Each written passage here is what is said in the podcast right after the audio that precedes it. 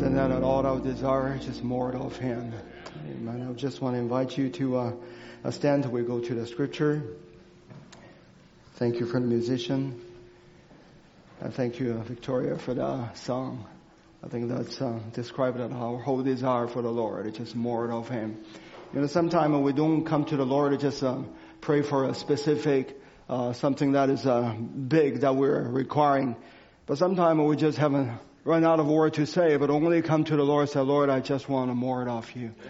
And you know, actually that's the most uh, uh, important thing that we should ever uh, pray to God. Lord, I just want to have a more of you. Because He have a more want to give it to us. And if we have that desire, and I believe God is going to meet our desire. And let's go to um, 1 Corinthians chapter 4.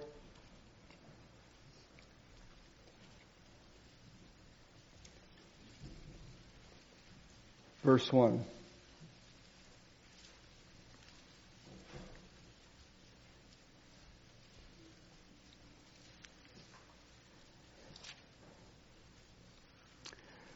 Let a man so account of us as of the ministers of Christ and stewards of the mysteries of God. Moreover, it is required in stewards that a man be found faithful. But with me, it is a very small thing that I should be judged of you or of man's judgment. Yea, I judge not my own self, for I know nothing by myself, yet am I not hereby justified. But he that judges me is the Lord. Therefore judge nothing before the time until the Lord come, who both will bring to light the hidden things of darkness and will make manifest the counsel of the hearts. And then shall every man have a praise of God. May the Lord bless this word. I wonder if we can just bow our head. Oh dear Heavenly Father, Lord, we sing the song and we sing the special and we prayed and we take an offering as a part of the worship. But now, Lord, we come to worship your word because we know that you dwell in your word and you are the word and you reveal your word in this hour to us. That's why, Lord, we are never going to be take, taking it easy or taking it granted at coming before you. But with the most sincere heart, we approach the throne of mercy again. Because we know that the blood of Jesus Christ and is still on the mercy seat. Lord, are you still that forgive sins. Lord, are you still that deliver people. Lord, are you still heal the sick. Lord, are you still that release the burden. Lord, are you still in the, is re- releasing power that in this age that full of distress, that are full of pressure. But Lord, how we can find an escape city, that, that refuge city that's in you. Because you are is all our desire. You are all the power. You are the resource of all the power. You are everything to us. Lord, we don't have anything benefit that beside you. You are the only one that our heart is yearning for. And you are the only one that our faith that it goes toward. Father, we thank you, Lord. You meet to the need of the people. Let your spirit come to minister every need. Lord, remember that a brother, a whole that in China, that he is, uh, Lord, uh, how I know this brother. 70 years old or ride on a motorcycle and put a speaker on his motorcycle, go to villages and preach the gospel. That how Satan want to take his life away. But Lord, we're upholding him before you that know that you are not only that he carried the gospel, but Lord, you are also carried it him. Lord, when he goes through these trials, when he was got his accident, it is nothing but to the trick of the devil. But Lord, as we have a faith, Lord, we behold our brothers before the throne of mercy, that a healing power is dropping in, Lord. Let's totally healed our brother. Not even just a healed him, but to give a strength to him so that he can ride on a motorcycle again, that he go to those villages and bring this wonderful message to the hungry soul. Satan, you have no power in the hands of God. Satan, I rebuke you in the name of Jesus Christ. Lord, even at this moment that the holy presence of God go into the room and at a hospital to raise our brother up. We thank you, Lord. Lord, we believe you. Lord, there's nothing impossible for you. By faith, we believe it as all things are possible to them that believe to you. Father, we give you all the thanks. We give you all the glory. Lord, we're not pray just for prayer. Lord, we pray because we believe. We pray because we have an experience to you. Lord, even at this moment, even before the service has started, Lord, before the word has been preached, Lord, that a need to be met, Lord. You know that each heart, you know the burden of the people. Lord, you know the situation that seems impossible for man, but there's nothing impossible for you. So in the name of Jesus Christ, that we believe the situation is not going to be met, but is already met. Oh God, turn this service into a special service. Not because of us, not because of me, but because of your presence is here, Lord. We give you all the glory. Lord, we don't have to be pumping it up. We don't have to be going through the ritual or the ceremony, but even that it's a moment without a music, without a singing, but just with a sincere heart, with a desire to you, then we believe that the work is already done. We thank you, Lord. In the name of Jesus Christ that we pray. Amen. Amen. May the Lord bless you. You may be seated. I almost feel we should have dis- dismissed the service to go home and rejoice. how we know that our God is truth. You know, that's why how we appreciate the words that we heard. Appreciate the messenger that God has sent it to us. And every day when we open up the message book or listen to a to a tape. Uh, uh, it's not a tape anymore, but whatever format that it had come, it's something just that's thrilled in our heart. It's not sort of just a doctrine. It's not some books of, on the shelf, but in the heart that we know God hasn't become personal to us. And He become a dear to our heart. You know, as you're getting older, it seems like you're getting closer. And when you experience this more, and it seems like you want Him more just than ever. And for the Lord willing, I'm going to take the, rest of the, the moment and speak a subject, the steward of that absolute.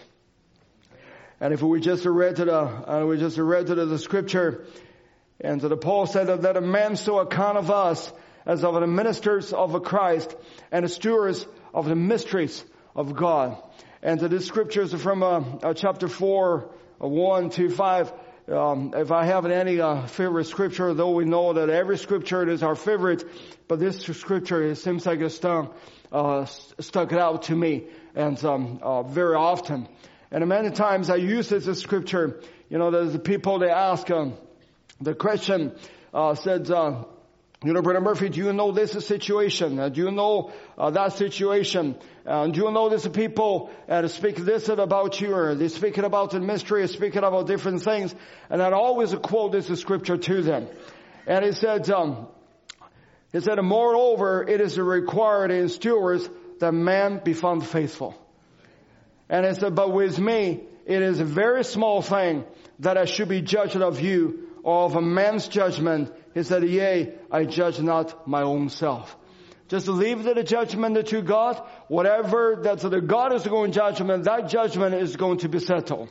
No matter what is a man try to say, or this person say this, or that person say that, those is not your judgment. In another word, those things is not the last word.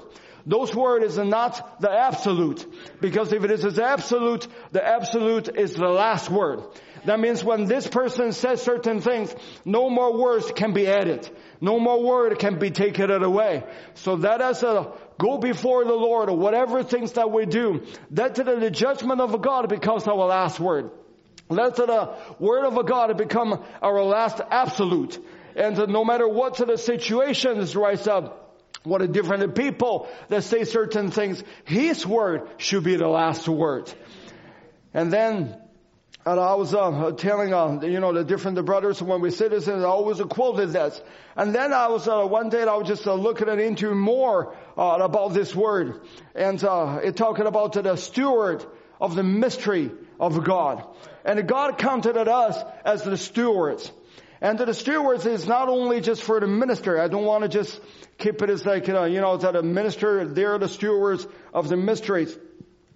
I want to bring you into the circle too, that you are the stewards of the mystery of God. Every one of us, that we are the stewards of the mystery of God. So if the Lord willing, I'm going to go to, uh, go on this, uh, this land. And the word said that we're the stewards of a mystery of God. And when this is a mystery, if the mystery is not revealed, then a mystery is not a absolute. Because it was uh, only when the mystery was revealed, then what is the supernatural element that in that mystery become personal to you and become open to you, unveiled to you. And then that you take it by faith, then they become your absolute. Without, if just have the mystery, the Bibles are full of mystery. And one of the people, they have it as a mystery for hundreds of thousands of years. And it's laid in the Bible.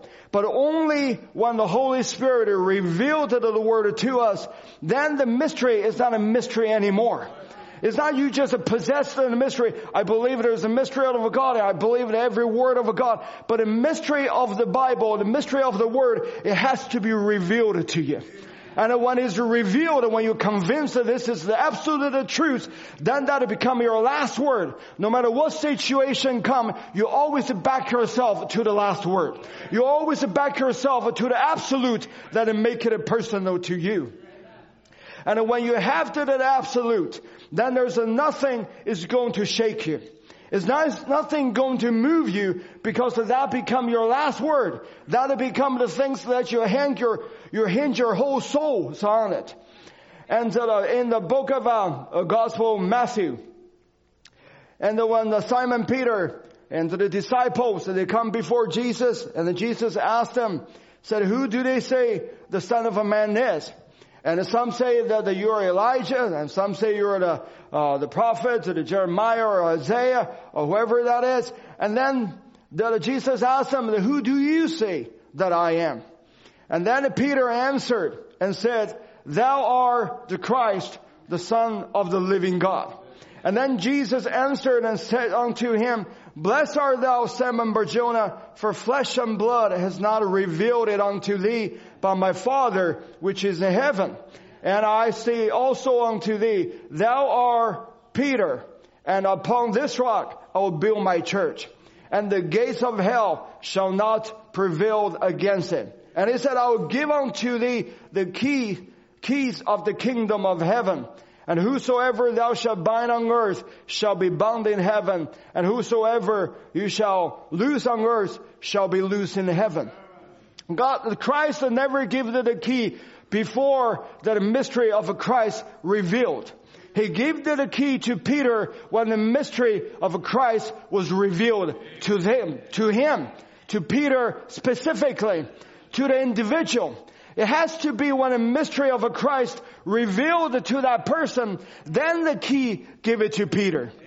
And it's the same thing. It has to be the Christ revealed himself personally to us. Then you can bind on earth. It's like a bind in heaven. Then you can release on earth. It will be released in heaven. Why? Because you become the steward of the mystery that is revealed.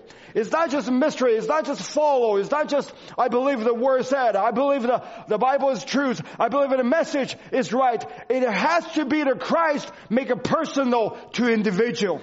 And then there's nothing is going to, to uh, move that person. If in a simple word that we say, the person must be born again. It must be not born just in the church. It must not be born just by uh, a, said born into the believer's family, but it must be the born from above. Then that the Christ coming down made himself and become a personal to that person. Before the mysteries were revealed, the key of heaven cannot give it to Peter. But as soon as it, uh, God revealed himself to Peter, then the Lord said, your name is Peter, son of Simon Barjona. He said, flesh and blood and not revealed to you, but my Father in heaven revealed to you. Then he has the confidence that's to Peter. Though Peter might not have a confidence to himself, And sure, his, the disciples or fellow disciples doesn't have a confidence to Peter either. But God himself, Christ, gave the key of heaven to Peter. Because his confidence, his convince, or his God is a faith is not on Peter, the person, but he said, my Father has revealed this to you. Gate of hell cannot, the, the gate of hell cannot prevail against this revelation. Your body might say things that against it. Your emotion might say things that against it. And your reasoning might say things that against it. But the, that revelation is true. When Christ revealed it to you, it's not just that some else, somebody sell, some, somebody else saying it. It's not just that you learn it, but when God himself revealed to that person, then you possessed the absolute that is in you. And that's what St. Peter has possessed. And for himself, that even later on, then we find Peter even denied to the, uh, that he know Jesus. Then he's one, he's one, uh, he went under the pressure. Then it's coming to the point that he even denied that Christ, then he was, uh, even the, uh, the Bible said he, he cursed. That he said, I don't know him. I don't know nothing about him. But you see, Christ can never curse him. Christ can never leave him. He can never reject Peter. Though Peter himself is coming to the time of a difficulty, even denied he, he know that Jesus Christ, but Christ, the revelation, well, uh, who God had given to them, those, those Christ cannot reject this Peter. No matter what things that he went through, but when God gave it a gift, give it to Peter, the key of heaven, he can never take it back. When God gave it a revelation to you, he cannot take it back. When Christ gave himself to you, that he cannot take himself out of you. Because he become an absolute to you. You may be denied. You may be going through the rough time. You may be going through the, the trials that you yourself don't lo- even lost the direction. But God cannot have forsaken you.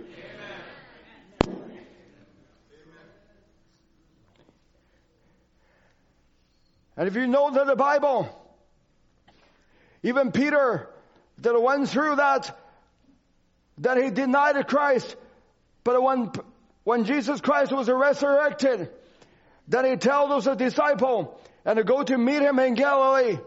And Christ also said, but go your way. That tells the disciple and Peter. Then he had to put Peter that into those group, but again, Peter probably already thought, you know, am I still the predestinated seed? Am I still the disciples? And he probably checked his belt, where's the key of heaven? Where's the absolutes that I have? I've been do this, I've been do that. And Judah probably more heroic than to go hang himself on the tree. But Peter didn't do that. And probably the people that beside him said, why don't you just do as the Judah did? Judah betrayed Jesus. You denied Jesus. You have nothing better just than Judah. Maybe you just do uh, like what Judas did. But you see, Lord cannot reject him. Christ cannot deny that uh, the revelation that he gave it to Peter. That even so is to tell his disciple and Peter. Just in case Peter built up a complex, that he has to put Peter that into that group. Just in case that you might be thinking about, Lord, I'm I a predestinated seed? When a person that are going through the rough time, yeah, under the pressure, they tend to become weaker. And then they tend to do the things normally they wouldn't do. And then if a person if is not be careful, they start to doubt it that they're calling. They start to adulting that God, uh, Lord, I might have predestinated a seed. Lord, I am the one that are really, that are considered that can go into the rapture. You don't have to doubt it a bit. God give you the word in this hour that He revealed Himself to you. Pressure means nothing. That is not an absolute. You stumbled, that is not an absolute. The absolute is the word of God and revealed to you personally that you hand yourself on that absolute, no matter what situation you go through, no matter who said what, even yourself will deny it, but God cannot deny His calling.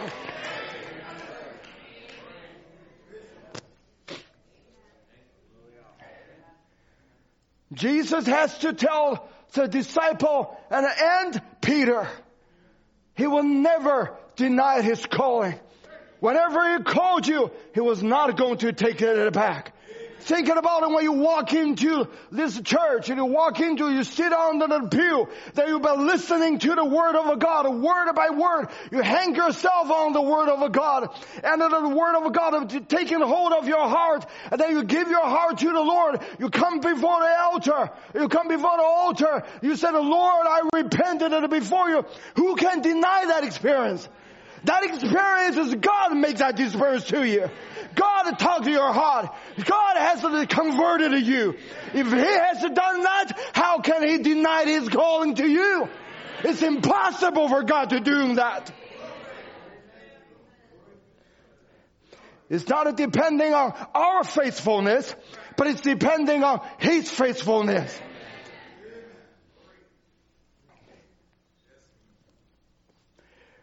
When God has given us the word to you, and that it require you to be a steward.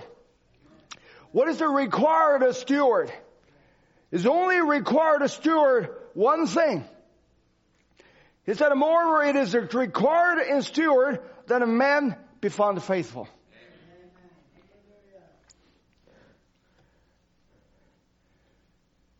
And we can find that God sent a steward to this age. And he is a faithful steward. Money cannot abide him. And they tear out a check for a million dollar and into half and without taking it. Why? Because of fault. He's faithful to the calling. He's not disobeying the heavenly vision. Because he's a steward. And a denomination cannot defer him away. Denomination, they try to bite him. And they try to say, you know, Brother, Brother Branham, your message should go to the upper and upper class. You know, you should go to those uh, high-end place uh, to preach the gospel to them. But what does the prophet said? And it, then he was just listening to that. And then a person said, you know, if you can just compromise a little bit. And the prophet said, like what? And he said, you know, for example, just like the baptism. You know, for example, just like the Godhead. But God required a steward of the mystery. Then a steward must be faithful. Whatever God entrusted into you, that is not just for you to enjoy it, but you is followed with responsibility. The responsibility is whatever he give it to the steward to keep, you must be faithful, not to the person, not to the this and that, not to the things besides your calling, but be faithful to the calling that he give it to you personally. If he require you to be a minister, then a, then a responsibility is to uncompromisingly preach the gospel. If it require a man just be a worker, then it require you to be faithfully and in your post of the duty, and then to come before the, and come to the church, sit at your place, and to do your offering, pay your tithes, and do everything that you can to support the work of God. If God is calling you to be a steward at home, and like a woman, like our sister has to be, then you be faithful to your calling. Don't have to go out of your place. Just be faithful. No matter how simple that seems like, no matter how boring that seems like, but when you're faithful, that's the only thing God requires you to do. It's those faithful servants when God come, and then He will say, you faithful servant, come into enjoy it with your master. And then there's a God called this a steward. It's faithful steward into this age. And then he said, uh, you know, if you can just compromise a little bit on the, on the Godhead or this the serpent seed and different things, but you cannot require a steward of God, of God to compromise. And then he's, uh, and uh, while he was saying that, he was saying, you know, he was surprised that, uh, that are not servants of God and they ask this servant of God to compromise on God's word. That he, we can see that he's a faithful servant, faithful steward, that to an end. And in the Bible, in the book of Revelation, it said, in the days of the voice of the seventh angel, when he shall begin to song, the mystery of a God should be finished, as he has declared to his servants, the prophet. God is a faithful God. He's faithful to his word. And what is a faithful to? You? He given his word to his a prophet because he can entrust to him. Because the prophet is the faithful steward that can faithfully carry out the word of God. And when he had a faithful steward, and he, the, the steward has faithfully bring the word to the age, to the people, then the Lord required us to be a faithful steward. Then in the same Revelation chapter 10 and 9, it said, And I went unto an angel, and then the voice which I heard from heaven spake unto me, and again said, Go and take the little book, which is open in the hand of an angel, which standeth upon the sea and upon the earth. And then the Bible continued on and said, I went unto an angel and said unto him, Give me the little book. And he said unto me, Take it and eat it up, and he shall make thy belly bitter, but he shall be in thy mouth sweet as a honey. He required us to be a faithful steward. That caused, that had a responsibility that we need to follow. What is our responsibility? When God sent a steward, that is a prophet in this age, and that preached the word to us, he asked us, when a word, when a mystery was revealed, and he asked us to do one thing, to take the book and eat it up, and he shall make our belly bitter. It's not just uh, chewing on it. You know, a lot of people, when they heard to the word, all they do is just a chewing on it. He asked her to take it and eat it up. And also swallow down. Because of what, only when the word come into your belly, then it started working. Just by chewing on the word without, is not going to give you any benefit. It's just chewing on the food. If you got a steak, anybody like steak? Nobody like Chinese food, I know for sure. If you like a steak, they serve you a good steak, New York T-bone or whatever that is, and uh, I was just thinking about, even right now, I'm thinking about it one time. That's the first time I go to an America. I just came into Canada, went to an America, into, went, uh, they, uh, went to, into Kentucky. And, uh, they are, you know, they talk the language I don't understand. And then they're, uh, they, they serve the food I don't understand. They give me a, they said, do you like steak? I said, sure, I want it. And then they give me a steak. That steak is about this thick. But this much. I was thinking, Lord, I don't want a cow. I just want a steak. And that person gave me the whole steak and piled on my plate. I'm thinking about how am I going to eat this thing? And because I just came in uh, from China, never get used to this so much meat. And For our dish, we just put a little bit of meat, uh, stir fried it with the vegetable. That's our, uh, that's our meal. I'm thinking about, I need a prayer to really eat this steak. So I started cutting the, I started eating, I started eating. And finally the brother noticed I was just chewing on it. I cannot swallow it because it's just too much for me. And he was watching me. He said, come on, eat. He said, it was great. I said, yeah, it's good, but I just can't swallow it. You know, for some people, you find that they're listening, they're listening, they're listening, but it doesn't take effect on them. Why it doesn't take effect on them? Because they're just chewing on the word. But they need to swallow the word.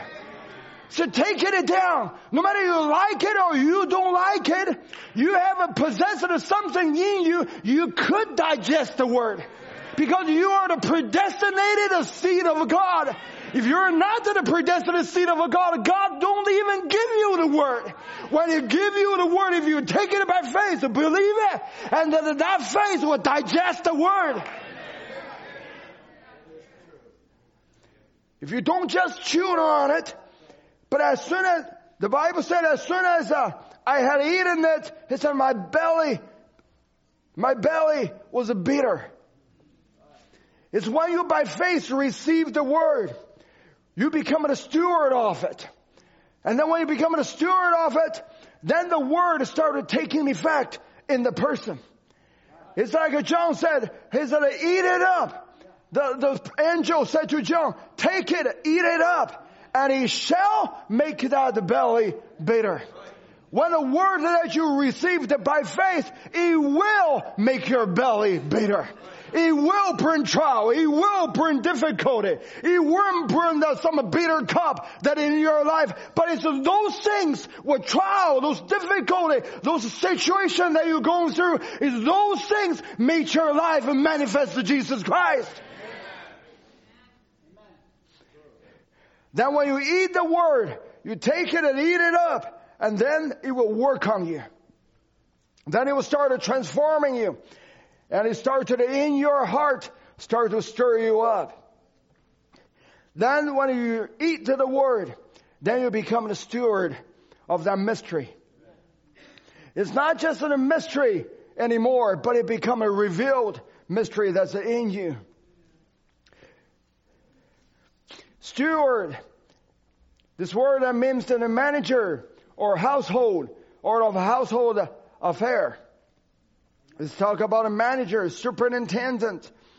And uh, he said to whom the head of the house or proprietor has uh, instru- inst- entrusted the management of his affair, the care of a receipt and expenditure, and the duty of dealing out the proper portion to every servant and even to the children not yet of age. I was thinking about what a steward that God had given to us in this age. And it is a dealing out the proper portion. He's given us the proper portion. He knows who can receive what. He know I can't take a whole pound of a big steak. Milko could do. I couldn't. He gave it uh, according to your spiritual appetite. He know there's a little lamb. Sorry, Brother Milko. He know there's a little lamb. He know there's a sheep. He know somebody can take more. He know somebody can take less. He know when the trials is coming on you, you can take more. Because there's a more experience that come out of him that. He wouldn't let you go through that the things you cannot take it. He wouldn't let you take, he wouldn't let you go through the trial that if you failed in that. He wouldn't let you go through the sickness that you cannot handle. He wouldn't let you go through the, uh, the, the, like a drying time that you cannot handle. Everything that He given to you is has been measured by God Himself. That is a steward. He give the proper portion that to every servant. Even to the minister, they have a different portion. Some that they preached. It was a, I won't say there's a higher revelation. I was just saying some that God had called them, that had given them the more that they can handle to the people. But some, they just given them a little bit. And if the God gave me just a little bit, well, I said, Lord, let me be faithful servant. Just do whatever that you call me to do. No matter if it's a small servant or big servant, we're all gonna meet in the rapture. We're all gonna see Jesus Christ face to face. And then apply to the same thing to us. No matter what position that God puts you into the church, we're all gonna meet in the rapture if we're faithfully to the calling of God. And this, this steward, and he's uh, given a proper portion. I was thinking about how faithful this steward is. He never compromised on any word of God. And he always given it a proper portion to the people that in this, that was a predestinated to receive the word in this hour. He gave it a proper portion, not just the Jesus Christ used to be, but he gave it a proper portion that Jesus Christ is the same yesterday, today, and forever. Just that one scripture, how true that is, how powerful that is. In that one scripture, it lays our healing. Because He's not only just healed us yesterday, He healed us today. If He healed us today, He will heal us tomorrow. He will heal us the next year. He will heal us whenever that serpent pop out of his head. In that one scripture, He lists our deliverance. If He delivered us before, He can deliver us today. And He can deliver us until evermore. And in that scripture, and it lays all the release of our pressure. If he can release the pressure before, how he met me before, then he can release the pressure today. No matter how distressed you are, no matter how pressure they're coming from all different angles, seem like a flood towards you, how he did it yesterday, he will do it today. This steward, faithful steward, dealing out the proper or distributed the proper portion to every servant and to the children not yet of age. He doesn't, the steward is not this, the steward of this age is not just to give us the doctrine. It's not just to give us some creed, but he give a Christ to us. Christ is the proper portion. And it's not a Christ of a yesterday, but it's the Christ of today and forever. And it's a Christ that said, I am your satisfaction. I am your portion. If you lay yourself on me, put your faith on me, I can satisfy you. And that Christ living in the person who believed his word. When they live in you, then you become a steward. Then be faithful to it. When you become a steward, then you possessed, or you possess the Christ, the Holy Spirit, in the book of Ephesians, chapter 2, verse 18. It said, For through him we both have access by one Spirit unto the Father.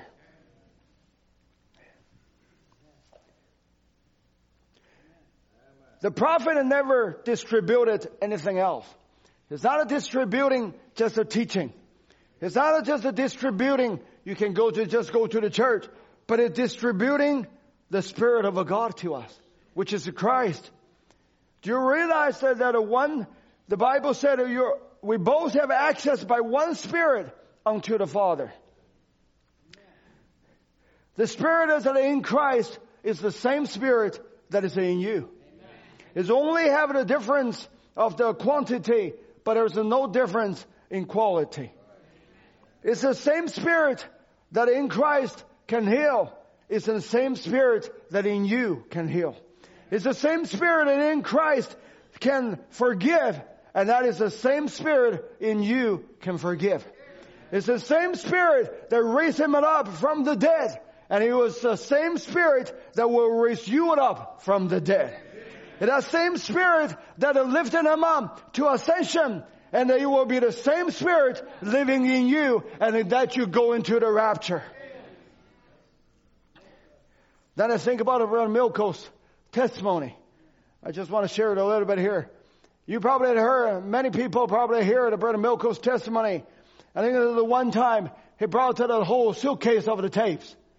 And it goes through to the border in the former Yugoslavia. And, uh, that, he was going across, uh, crossed the custom at that time is still in the communist regime, I think. And uh, he was a brother's uh, tape and the crossed of the border. And then uh, when it opened up and the, the guard who in the custom look at it, it was full of tape in a suitcase and then closed it up, let him go. And later I think you ask him or whoever, or I forgot exactly the story goes. He said that the, the, the guard uh, asked what he said. He said it only saw the clothes is there. There's only shirts in there. God can blind the person's eye.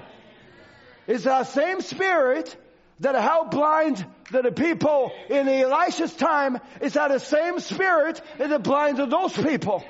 It's the same spirit that in Jesus Christ, the one they take him out to the cliff and try to push him off, and Jesus just turn around and just walks through them. The same spirit that is still living today. And just to, just to, just share a little testimony, just two days ago, and uh, one of our sister, the Chinese sister, that are going back to China, and I always ask them to take some Bible for us. So I asked her, this is sister. Well, I might as well just say her name, Sister Mary.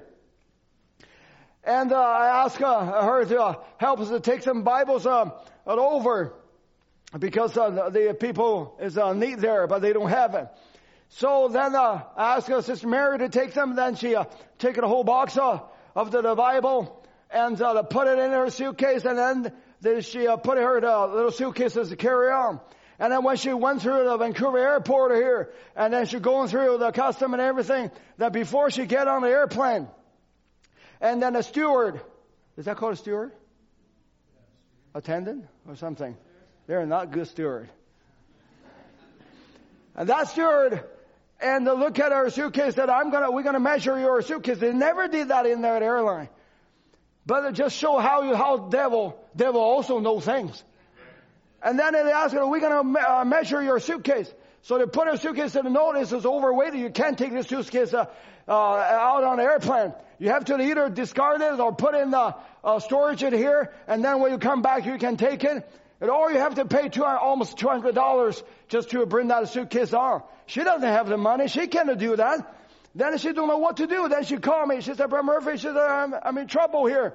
He said, the steward doesn't want me to get on the airplane. And uh, he said, I put all my Bibles in that suitcase. She said, do you want Sister Tracy to ask to take it back or I said, I said, no. I said, I said, Mary, you know, this is a Satan. That airline never do that before. And this is the only time it's a Chinese airline. I said, the devil, whatever that we want to do something for God, and devil is behind there to watch that too. And the devil also knows things, what is in that suitcase. But I said in my heart, I said, Lord, but you know better than Satan did. But Satan have a power, but God has more power than Satan. Why am glorify Satan's power instead of glorify the power of a God? Then I told Mary, I said, Mary, I said, don't worry about it. I said, you pray. I said, Uncle Murphy, I'm going to pray for you too. So I hang up the phone. Then way I get on my knee. I started praying. I said, Lord, I know this is Satan. Lord, because we have to, this is, this is nothing, do things for selfishly. This is not we're doing this for personally. Lord, we're handling your word. We're handling the power that lays in the Bible, that are the people that need. We're giving the people to one soul might be reading the Bible, then it'll go into the eternal life. Lord, that's what we're doing. So I said to Satan, I rebuke you in the name of Jesus Christ. And then take her hand out of that suitcase. And then Lord, let her find favor in some people that bring this Bible to the, to the airplane and bring the Bible to the people that is hungry and thirsty about your word. And it was in about three minutes and then the phone rang. And Mary said, praise the Lord. He said, there's one gentleman. Then I uh, asked me. He said, I'll help you to take his Bible. So then I take it in the Bible, put that in the gentleman's suitcase. Then the suitcase is brought to China. Now the Bible is in China and already in the believer's hand.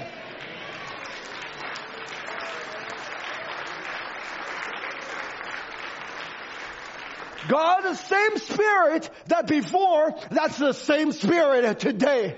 We're doing it exactly what is the spirit of a God in book of Acts that was doing 2,000 years ago and we're doing the same thing. By what? Not by the person, not by manpower, but by the spirit of a God.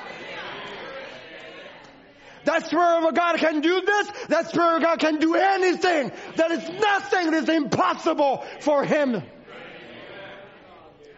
And remember, you are the steward of the mystery of a God revealed in you. You possess that absolute. Even a certain situation rise up that you have a perfect right to come before God. Say, the Lord, I've done all I could. Then turn our head toward Satan said, Satan, leave your head out of God's property. That's the same spirit. We have access that unto the Father. Then the Bible in the book of Ephesians 2, 19, it said, Now therefore ye are no more stranger and foreigners, but fellow citizen with the saints and of the household of God. The faithful steward has the distributing the proper portion, which is a Christ to us. He never distribute anything else. He distributed a proper, proper portion, which is the Christ, the Word, the bleeding bloody Word in this hour. By receiving the proper portion, then you become a steward. You are not a stranger and a foreigner. If it's a stranger, they don't know. They don't know the home and the owner doesn't know him. If it is a foreigner, you will never take this as your home. But you are not a stranger and foreigner. But he said you are a fellow citizen with the saints. Fellow citizen, that means a native of the same town. That means we all come from the same town. Do you know Paul coming from the same town with you? Do you know Peter coming from a native town just like you?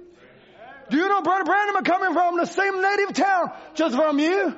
Why? We all come from the sons of God. We're the attributes. This is only clothes. Your clothes might be white, your clothes might be yellow, your clothes might be black, but inside of the inside, we're coming from the same town. We're fellow citizens with the saints. We're not fellow citizens with America. We're not fellow citizens with the Canadian. We're not fellow citizens with the Congolese. We're not fellow citizens with the Chinese. We're fellow citizens with those saints. We're coming from the same native town. And we're considered as a household of God. You are His property. Christ is the proper portion. You are also the proper portion of that proper portion.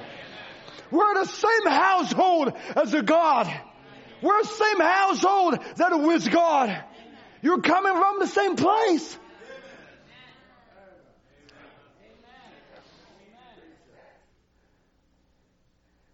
There's nothing small in God's household. There's nothing insignificant in God's household. Everything in God's household, that's holy, that's pure, that's valuable, that is a blood bought by Christ.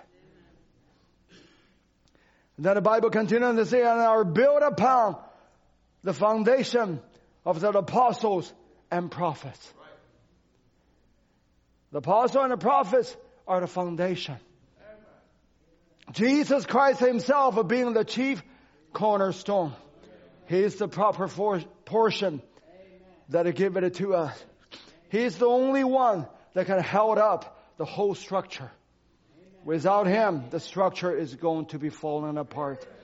Without a Christ in your life, you'll be crumbling.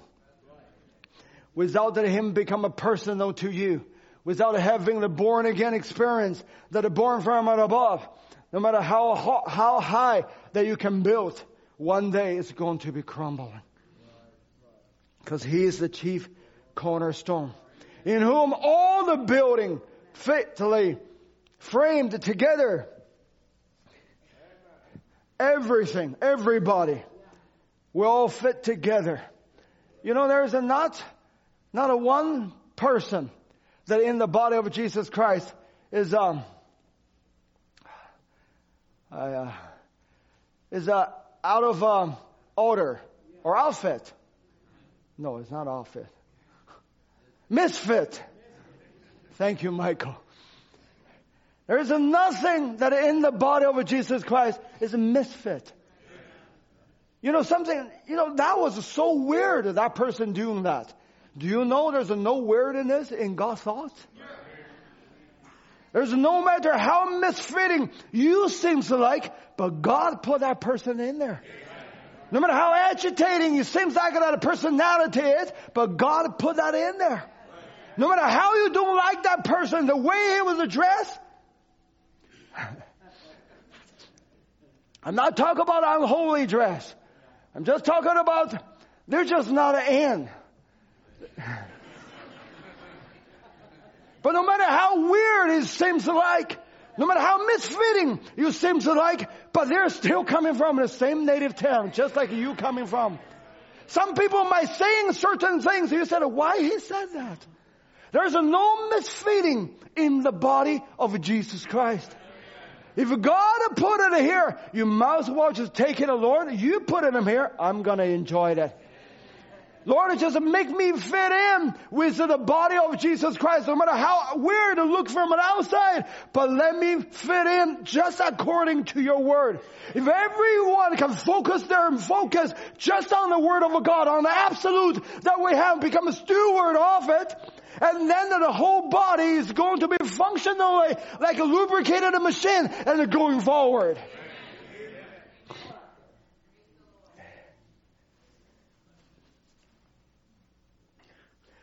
God needs a steward to be faithful.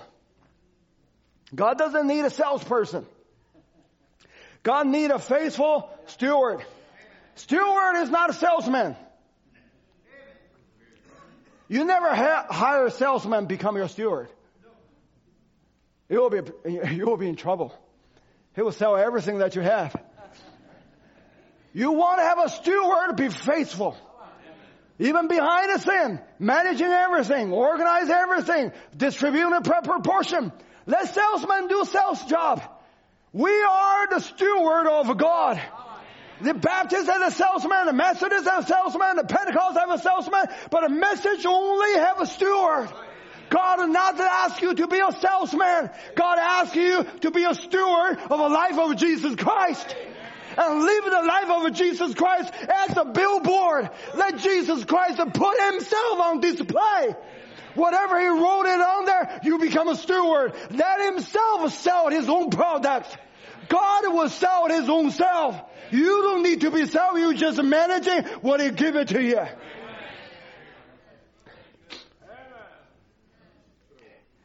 He asks us to be faithful.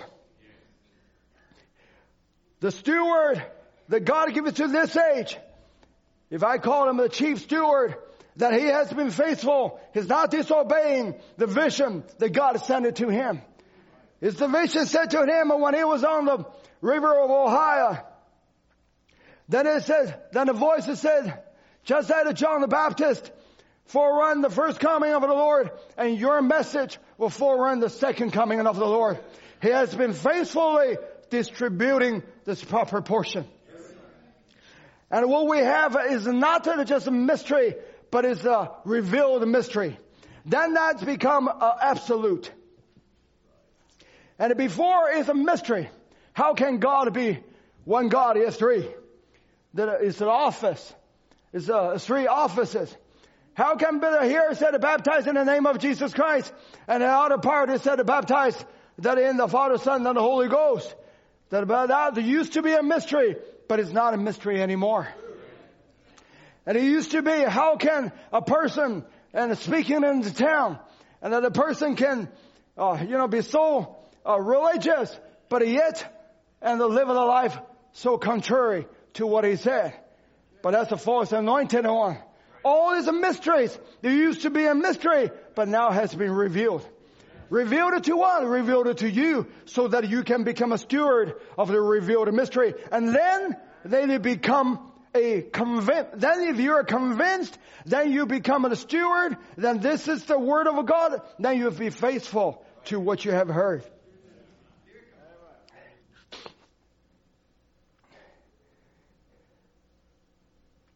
How to know that the person has really has an absolute you see how the life that he lived. That will prove if this person has received the absolute. And when that's a steward, the, the prophet of this age, when he received the, the word, which is his absolute, is faithful to what God has called him to do.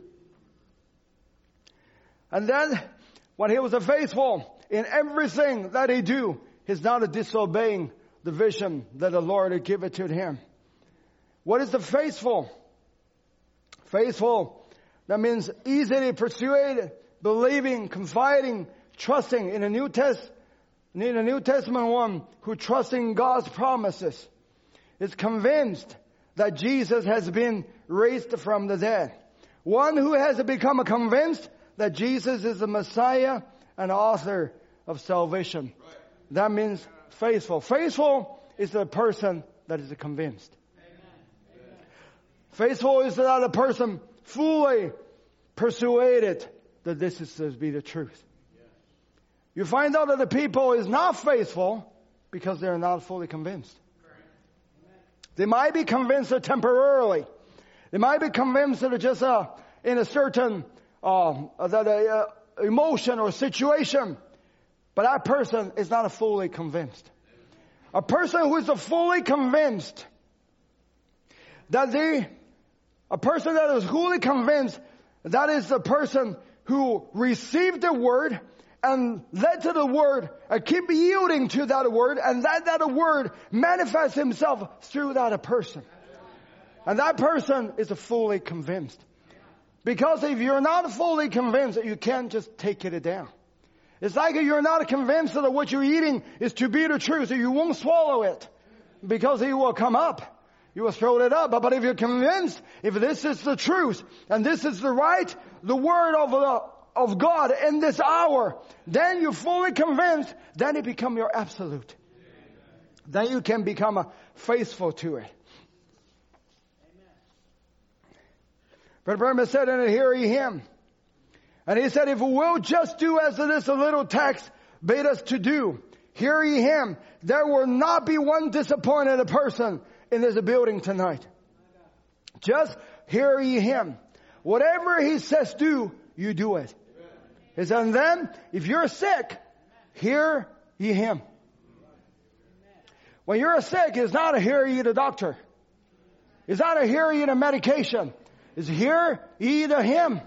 Doctor can do what he can do. Medication can do what he can do.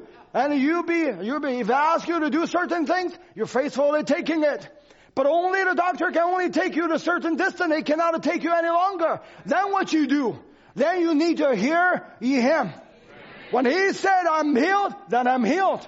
That is my absolute. He said, if you are sinful, hear ye him. You don't need me to tell you you're sinful. You yourself know you're sinful. You yourself know that the things that you do are sacred. You yourself know that do you do things according to the word of God or not. And if you're sinful, you haven't given your heart to the Lord, you don't need me to tell you you need to do this, you need to do that. What you, all you need to do, hear ye Him. Let a word become your absolute.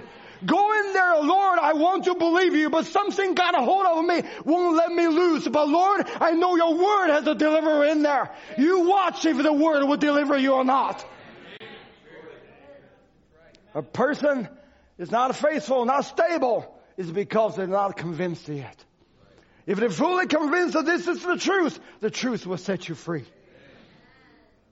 If you need something, hear ye him. He has all that you have a need of in this journey. He has it for you waiting to give it to you. The price is already paid. There's no price to pay for it. Just hear ye him. Listen to him, what he has to say.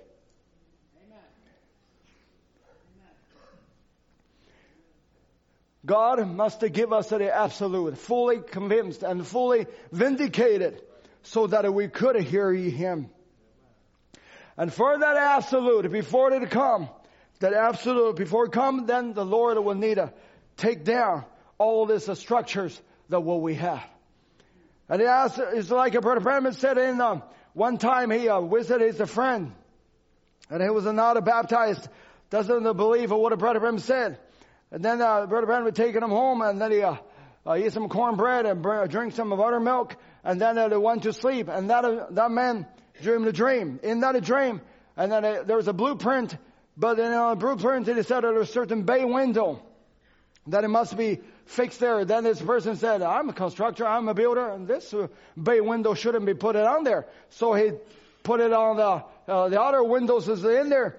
And then the owner come back, he said, take it down to the ground because I want that bay windows to put it there. And then Brother Branham said to his friend, he said, the river, the water is just beside here. The river is not far. The what hinders you? You see, everything that when the God said, He give you the blueprint, you must do this accordingly. The man's idea is not your blueprint. In another word, it's not to that absolute. The absolute is what God has revealed in this hour. Spurgeon has his time. Wesley has his time. All these great men of God has their time. But we have our time.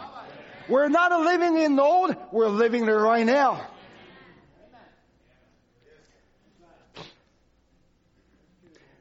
And then that's why those things need to be teared down before this absolute can take it into effect.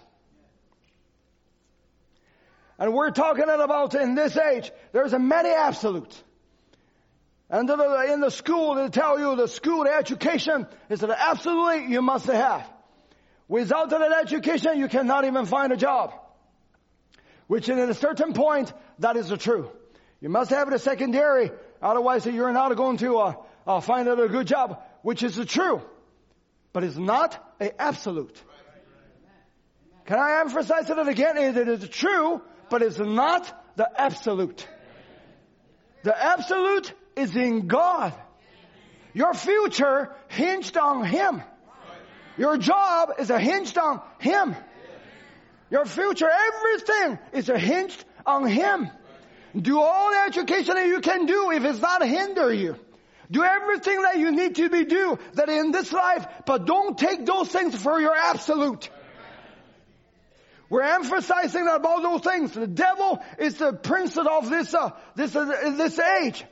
And uh, it's not because that we don't want you to, uh, you know, find a good job or go, get your education and do this and then do that. But always that God has the last word that in your life. Those things is not your absolute. Those things might be help you, benefit you, help you along the, along your journey that on this earth, but they're not your absolute. Your family is not your absolute. Your children is not your absolute. Your emotion tie is not your absolute. Even the minister is not your absolute. Your absolute is the Christ, the Word in this hour make reality to you. That the life of the Word that is living in you so that you can live a life of a Christ. You need to listen to the minister because they bring you to the absolute. But they are not the absolute. The Christ the vindicated the truth is your absolute. Your understanding is not your absolute. No matter how reasonable that sounds, no matter how seems like it is uh, just sensible, but the word, the word of God is always the absolute. Let Christ be your last word to say.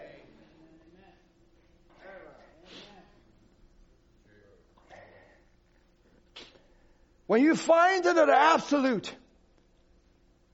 that you won't be wavering. You won't be shaking back and, back and forth. The reason that people, they're tossed uh, back and fro, up and down, is that they haven't, they haven't been convinced by the absolute yes.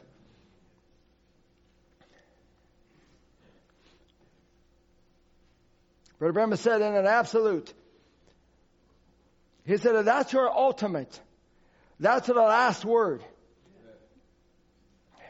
You still have some time? Brother Tim always said, uh,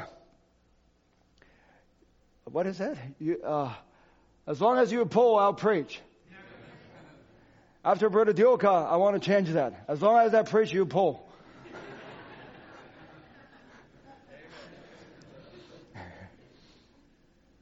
He said, that's your ultimate. That's the last word. And then if he's the word, then this must be the last word. This must have settled it. Whatever that says, that's the scarlet thread. That is the Christ. And anything contrary to that, I know nothing about it. Last word. He has the last word. I'll tell you a story. One time, uh, I was, um, Brother Tim Pruitt, uh, I went to China. And, um, so I, I was the translator for Brother Tim. And that's the first time Brother Tim, Brother John was there. Uh, and then we have a wonderful time. And Brother Tim at one time he asked me, He said, Brother Murphy, you know what? I sure don't want to see anything that's contrary uh, to uh, what, what you all believe. I said, I believe exactly the same as you believe, Brother Tim. He said, I, I, I wish I just don't see anything that is wrong. You know, I just, just want him to relax it. But I said, Brother Tim, don't worry about it. I told him, I'm your translator. He looked at me. He said, yeah. I told him, I have the last word. I said, even if you say anything wrong, I'll fix it up for you. Don't worry about it. Of course, he won't say anything wrong. I have the last word. But you know who have the last word in your life? Christ has the last word in your life. When you're seeking for a future, you plan, you organize, you do everything, do research, everything that you do. But always remember, always reminding yourself that Him has the last word. You're choosing for a companion, no matter how beautiful she is, how handsome that he is, how wonderful he is, how lovely, how you plan your future, you dream your future, imagine your future, everything. At the back of your mind, always remember, Lord, I want you to have the last word. In a certain situation, when a doctor coming to you said, I give you the last word, you won't go through this. This is your last time and make up your plan, make up your will and everything. Always remember, Lord, they're not my absolute. You have the last word. I give you the last word. Lord, if your last word said that this is my end, Lord, I happily go to my journey because this is only a stepping ladder for me to go to glory. But before I hear the last word, I'm gonna take the promise of God that the healing is my last word.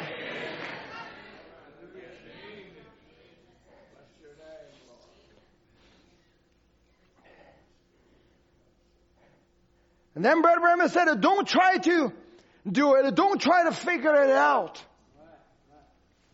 When you have the last word, when you have the absolute, don't try to figure that out. Don't try to make your absolute become sensible. Absolute doesn't make things sensible. Absolute doesn't sound reasonable. Absolute is when God approved or vindicated this is the truth, then I'm going to hinge my soul on it. That is what the last, that is what the absolute to do.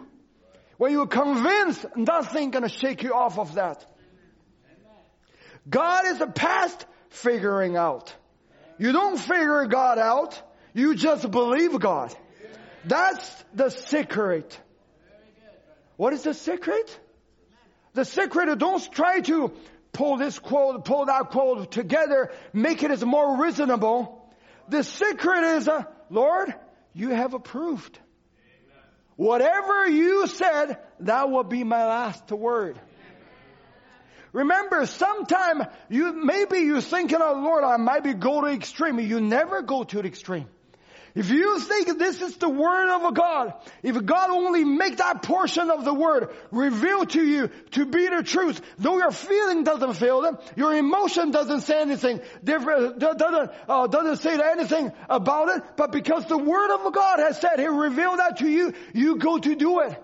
Maybe to other person it sounds extreme. Sounds to this person to go off the cliff, but it will never go off the cliff.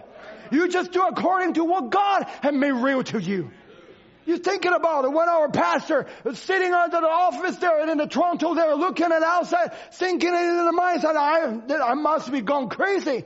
But there's a calling here to other people that might think that are unsensible, but to him that is an absolute. When he do it according to what is absolute to do 30, 40 years ago, look at what is it now today. Many things that when you take a hold of for the absolute to other people is absolutely in sin. But you know it is according to what is the message of this hour has said to you. Everything you can back yourself back to that. Brother Branham said, he said, don't figure it out. Just believe it. That is the secret. Do you know that uh, our mind is very limited?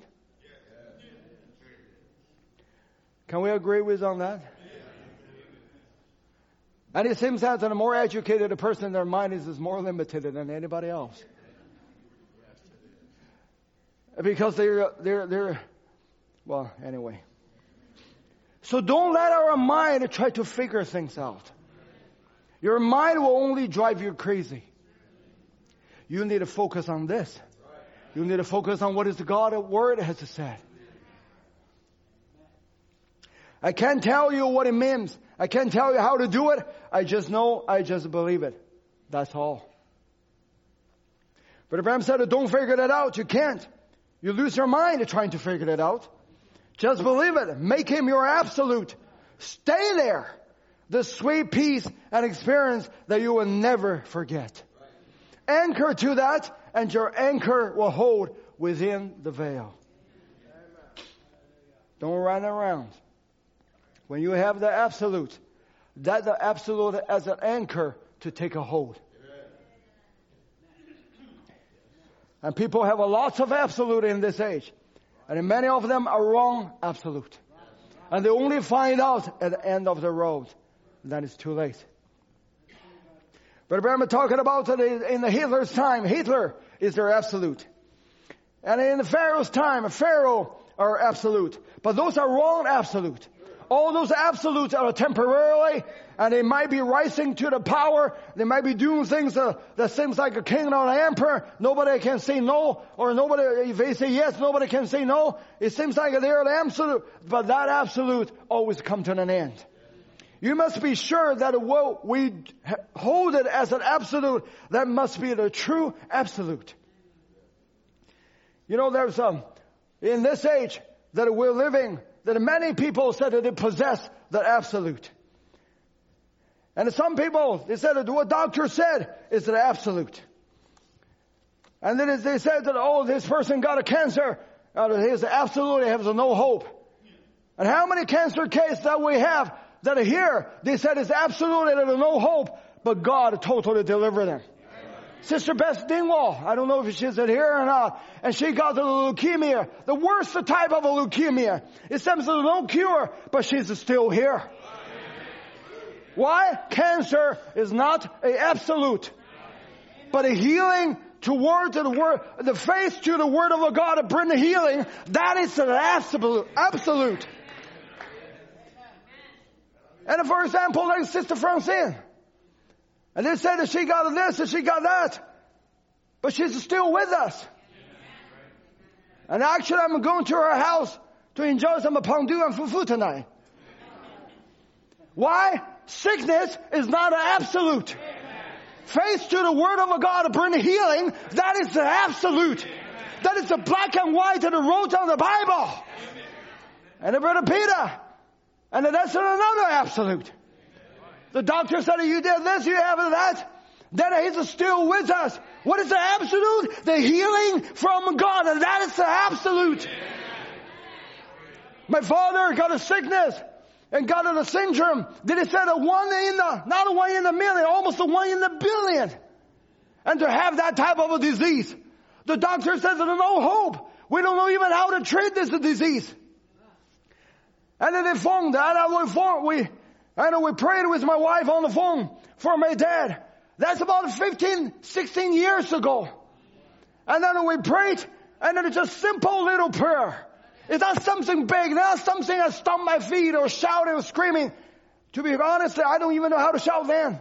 I just came into the message. But just by the simple faith to the simple gospel. I said, the Lord, your word has said. And to lay hands on the sick, Lord, I cannot even lay hands on the phone. But Lord, that is spiritual faith ahead that I have to lay hands on my dad. He doesn't even know what Christ means. But Lord, you if it's alive.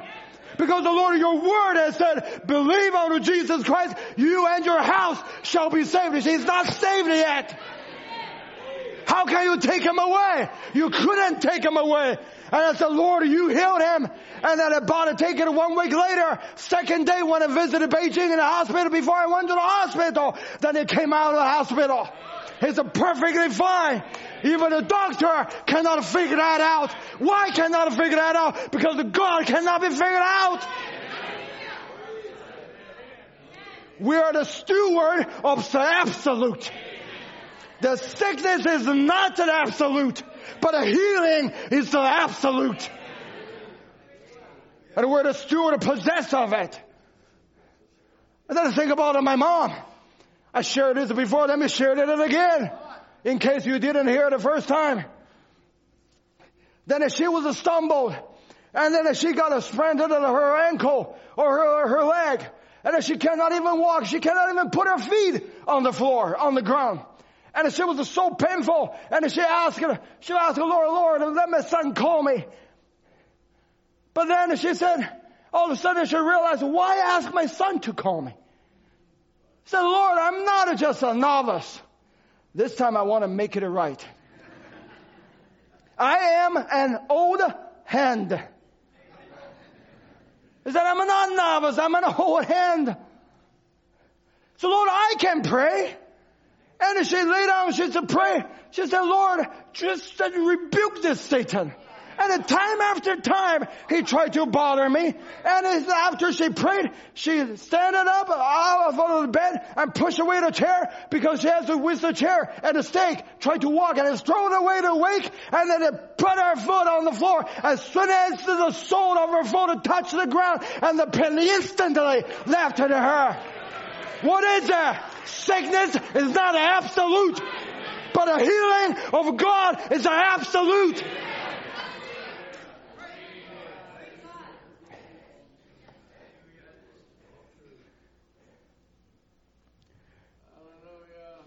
Depression is not an absolute. If God can heal body, God can heal mental too. If God can deliver me from the physical problem, God can deliver me from the depression too. If God can deliver her, God can deliver him, God can deliver you. Those things is not an absolute. The doctor said there's no hope. The doctor said you have to go through this, you have to go through that. You don't have to go through that. This age giving people so much excuse so that they can baby themselves. This age is giving them so much excuse that they can pat them on themselves like, oh, you're okay. You're fine. That's the Satan. That's the devil to doing that. And the devil can give the people an excuse. They said, you were born that way. You're not born that way. You're born normally. And then a man become a more feminine. And a woman become a more masculine. That is a sin perverted them to be that way. It's not that they're absolutely born that way. It's the perversion of this world has perverted them to be that way. You have a choice. You can choose to be right or to be wrong. But this world will try to pat you on the back, say this is okay. You don't need to give yourself an excuse. Those things is not absolute. God can change you, transform you. That is the absolute. That a world makes out to become a more, instead of that become an innocent. The homo, homo, homosexuality and the different things. And to try to invading into the people's life, even in the church and the things. You better, I never do that. But when you start to compromise, become a softened on those things. Not only that, on everything that in our life, even not according to the word of God, hundred percent, that has become a soft, that become an excuse and then a movie and then the novels and then the books and to try to make those things become a desirable. Gonna make those things become an innocent, become a romantic story. That is a Satan in the core. And then the devil tried to say to you, oh, you're born that way, that is fine. And you're depressed or you're melancholy. And then it becomes even a beauty. That is not a beauty. That is a Satan trying to bring that person to hell. And then the people in their melancholy, depressed and sad, then they try to find some joy. I try to cheer them up. Those things will never cheer you up. Your movie will never cheer you up. And your YouTube will never cheer you up. No matter how many pictures you post on Instagram, it will never hide your emptiness that is in your heart. It will never hide your, you try to, that pride that in your heart. We don't need those things to do.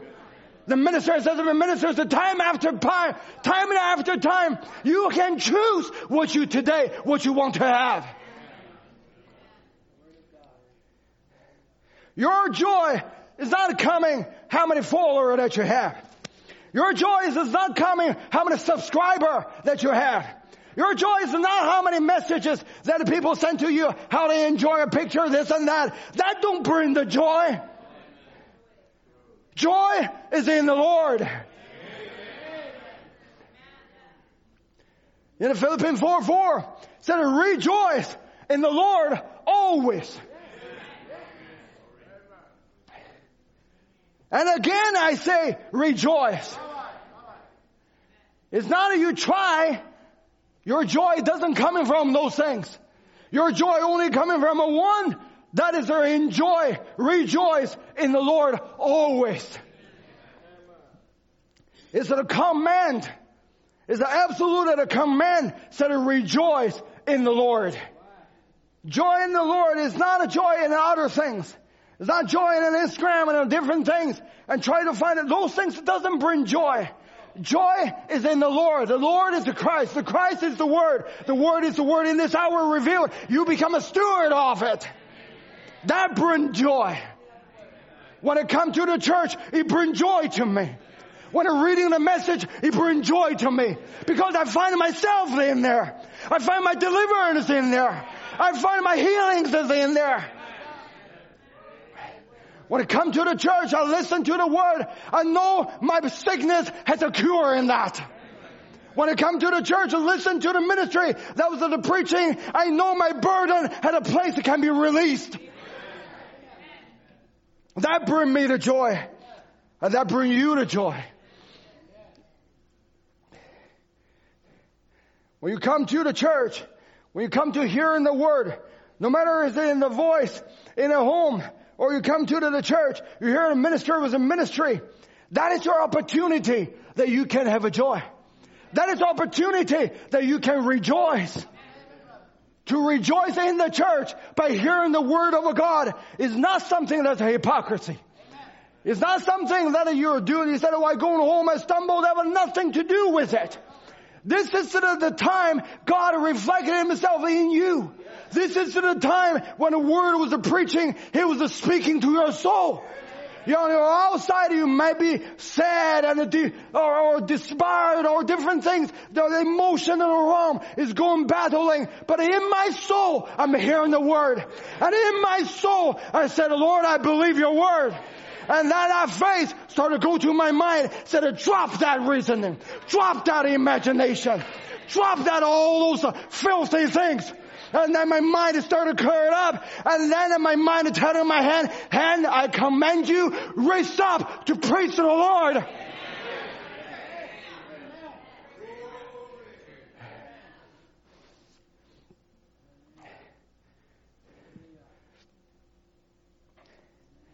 How do I know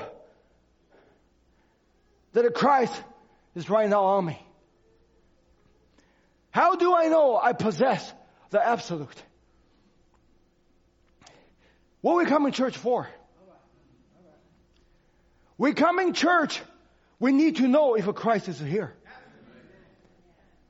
We coming to church individually, he or she need to know if Christ is on me. Is Christ caring about me? Is Christ care about my situation? Is Christ still the healer? I know He's a healer, but is He a healer to me? I know He's a deliverer, but is He a deliverer to me? Is that an individual affair that we should have? That's what we come in church for. When we come in church, we want to find out, Lord, I might find favor that before you. Isn't that what we come in church to hear the word for that? Brother Branham said in the Elisha your light is so shining before man. He said, yes, I think we need Christ. Yes, sir. Only way we see Christ is when He reflects in each other. I see Christ in you and you see Him in me. That's how we watch Christ. He said, I come to the meeting. He said, I started preaching. He said, I watch the people. You can see whether they're interested or not. Just a few minutes.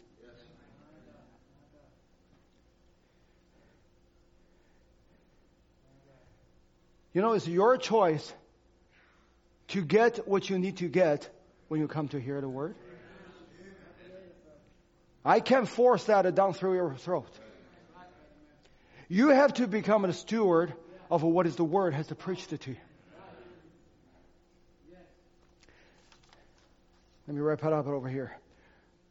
Brother Branham said in the same message, and in the next paragraph, he said, and the first thing you know, you see them sitting there, hanging on to every word, under expectation.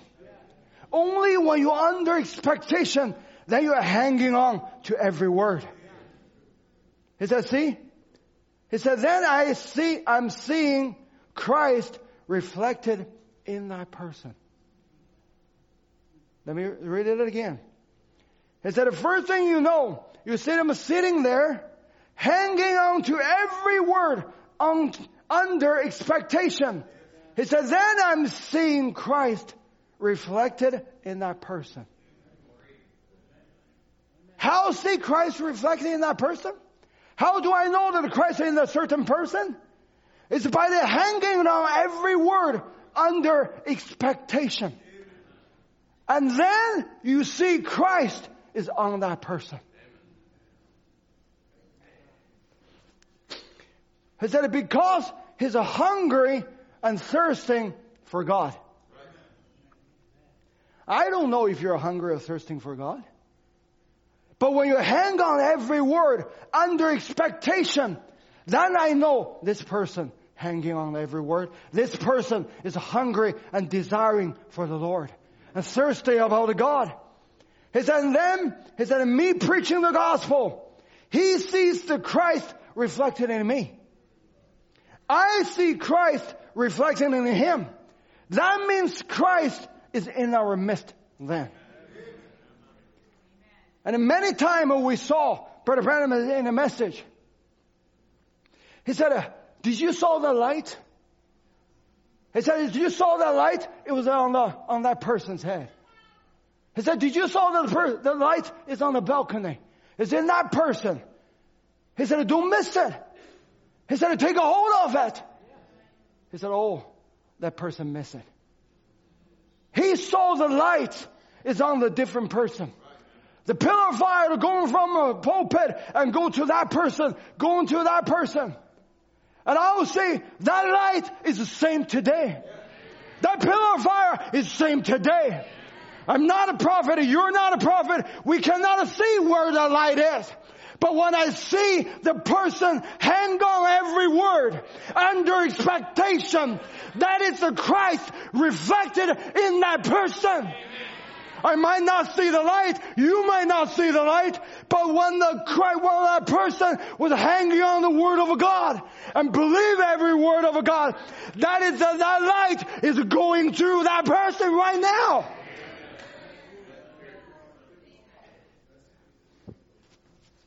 That's how we know if Christ is on you. When you're hungry and thirsty for every word of God. When the word of a God was to speak, when the word of a God was to preach, no matter what format that is in, that is in your heart, you hang on to every word. You know what did that? Christ, the light, is hanging on you. To make you desire the word to make you hungry and thirsty about the Word of God. That same pillar of fire, the house of Minnesota years ago in the ministry, in the brother again in the congregation, and I try to make the people to believe that is the same Christ that is right now in this church. In every time when we come before the church, come before them to hear the word, then the word was the preaching, then behind the pulpit, and then when you hang on to it, that's Christ is on you right then.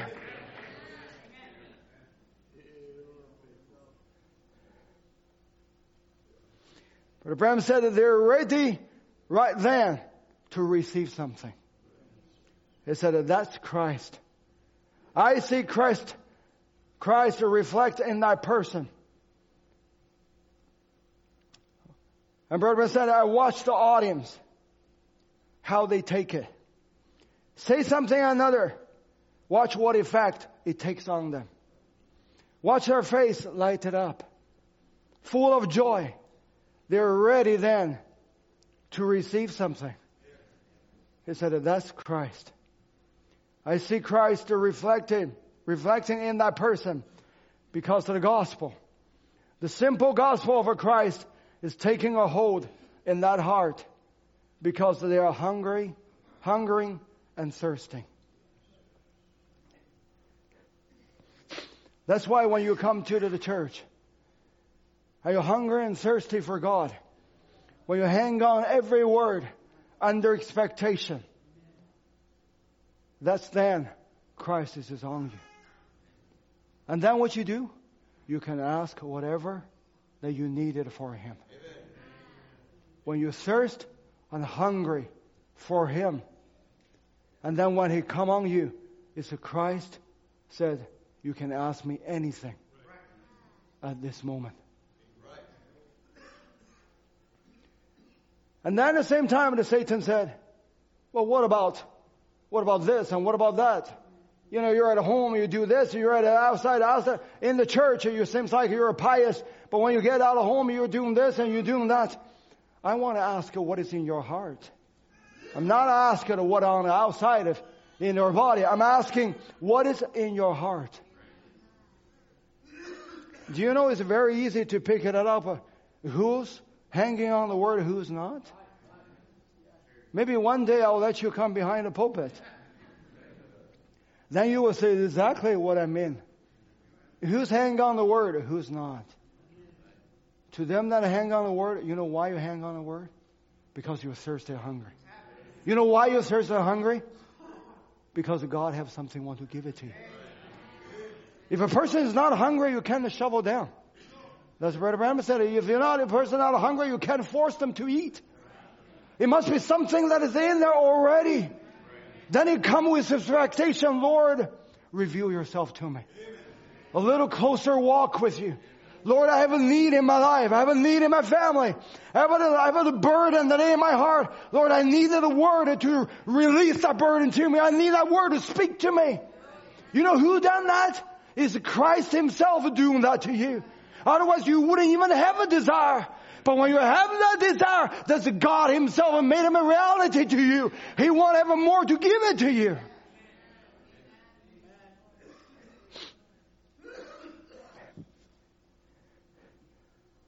Then Brother Branham said, be, oh sorry, then the Bible said, the Philippians 4 6, he said, be careful for nothing.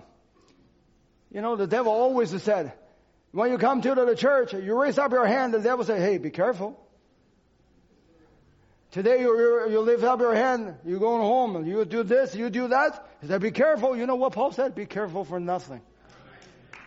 This is the time that I'm hearing the word, my soul responding. This is the time I'm coming to the house of God. I'm going to be delivered. I hear the word. I'm under expectation. That desire coming from God. That hunger is coming from God. This is the time I rejoice in the Lord always. And the devil said, be careful. Push his hand away, He said, be careful for nothing. But in everything, by prayer and supplication with thanksgiving, Let your request be made known unto God.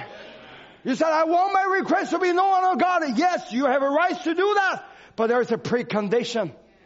You said, Lord, I have this request, I have that request. You have a condition. You said, by everything by prayer. You come prayerfully. Lord, you know prayer is a worship. You know, prayer is not just, Lord, I do this, I do. Prayer is a worship. Actually, prayer is coming from the root word worship. You know, prayer is a worship. You come in before the Lord, Lord, I'm thank you. Thank you for what? Because you said you are a healer. Lord, with this prayerful heart, I come before you. I'm coming to worship you, Lord. Lord, I know I have a need, but I know you are the need meter. You will meet all my need. And you will release my burden. Every situation, you will resolve that. Then with supplication, earnesty, you come before the Lord. Lord, I know only you can do this. Nobody else can do that. I've been to this, I've been to that, but none of them can help me. But you are my absolute. And with thanksgiving, after you're done, you go home, say, Lord, this is totally finished. Be careful for nothing. Let your request be known to God. He said, and the peace of God, which passes all understanding, let a musician come, shall keep your hearts and minds through Christ Jesus.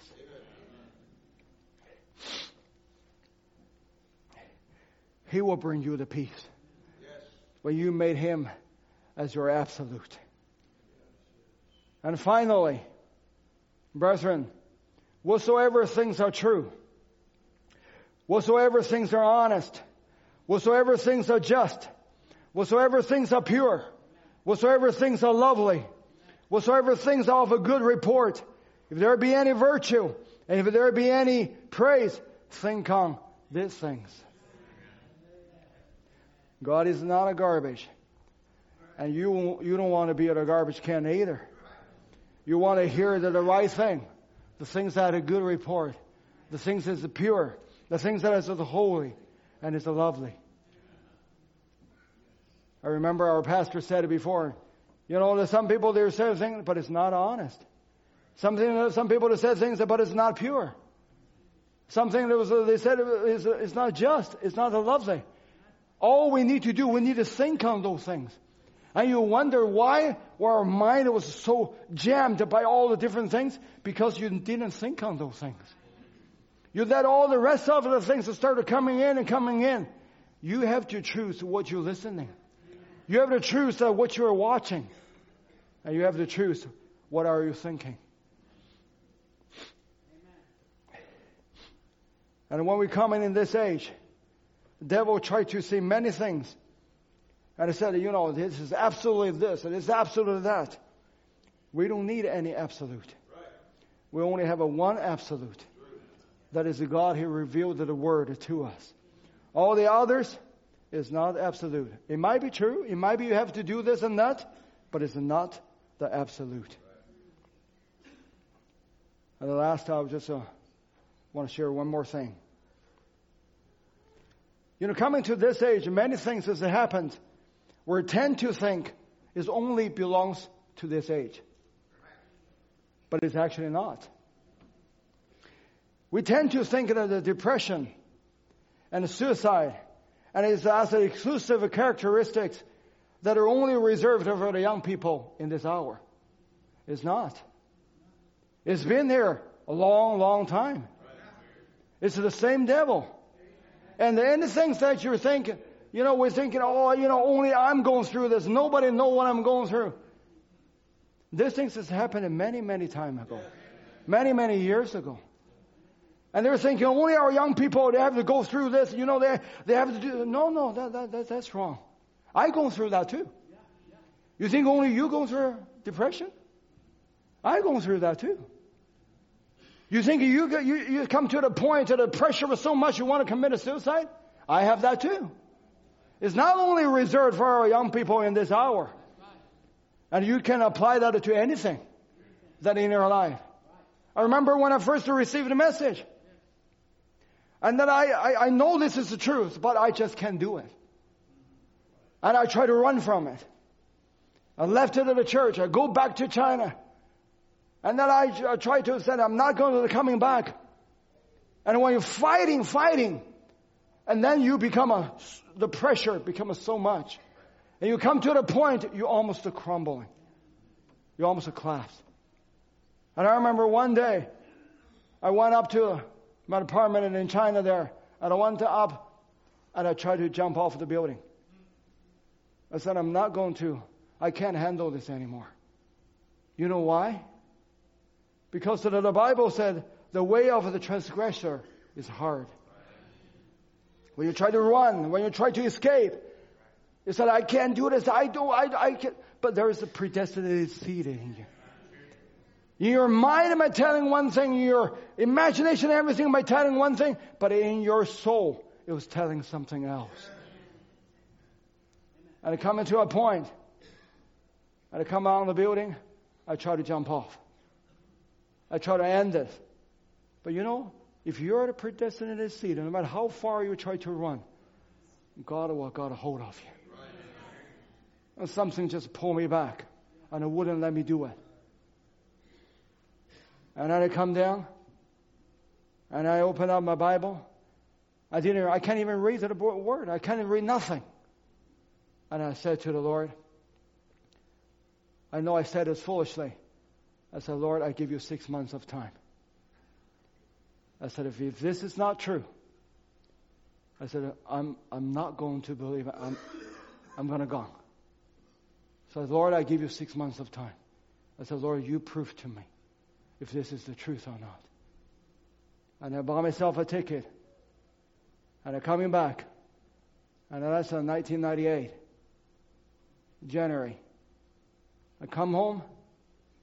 I rent a place in Cloverdale, right in where Brother Milko and Brother Alan King, where they lived. I rent a place. I shut myself in. I ordered all the message book that I have. I ordered all the tape that I had. And I start to listen. I start to read. As at the same time, the battle just become more ferocious than ever. But you see, when you gave a chance to the Word of God, though there's a mystery, but then that mystery starts to revealing to you. When you're hungry and thirsty for God, and then Christ will start to reflect in it in you. And then I come into the church, I'm listening to the, preaching, I come to the altar, time after time. He doesn't met me this time. Lord, I believe you will met me in a second time the second time, the third time, the time after time. And you know, one day, God met me. And all of the rest become a history. And my life started changing. And my life started transforming. And that's 20 some years ago. Young people, you need to do the same thing. Do you know when in the rapture, God doesn't ask who's your mom, who's your dad? God doesn't even ask you who's your pastor. God doesn't ask you who's the minister. What do you preach? He doesn't ask all of that. He wants to see that token. He wants to see that bleeding, bloody word that you receive. He wants to see that absolute that you have. He wants to see that absolute experience that you have. It's not just something else, but something transformed you. Something totally changed you. Change what? Change your nature. Change the things that you like. Change the things that you don't like. Change your desire. Change your hunger. Change everything. What to prove you have a Christ or not when you have the unquenchable thirst and the hungry to God's Word, to God Himself. That is a stand.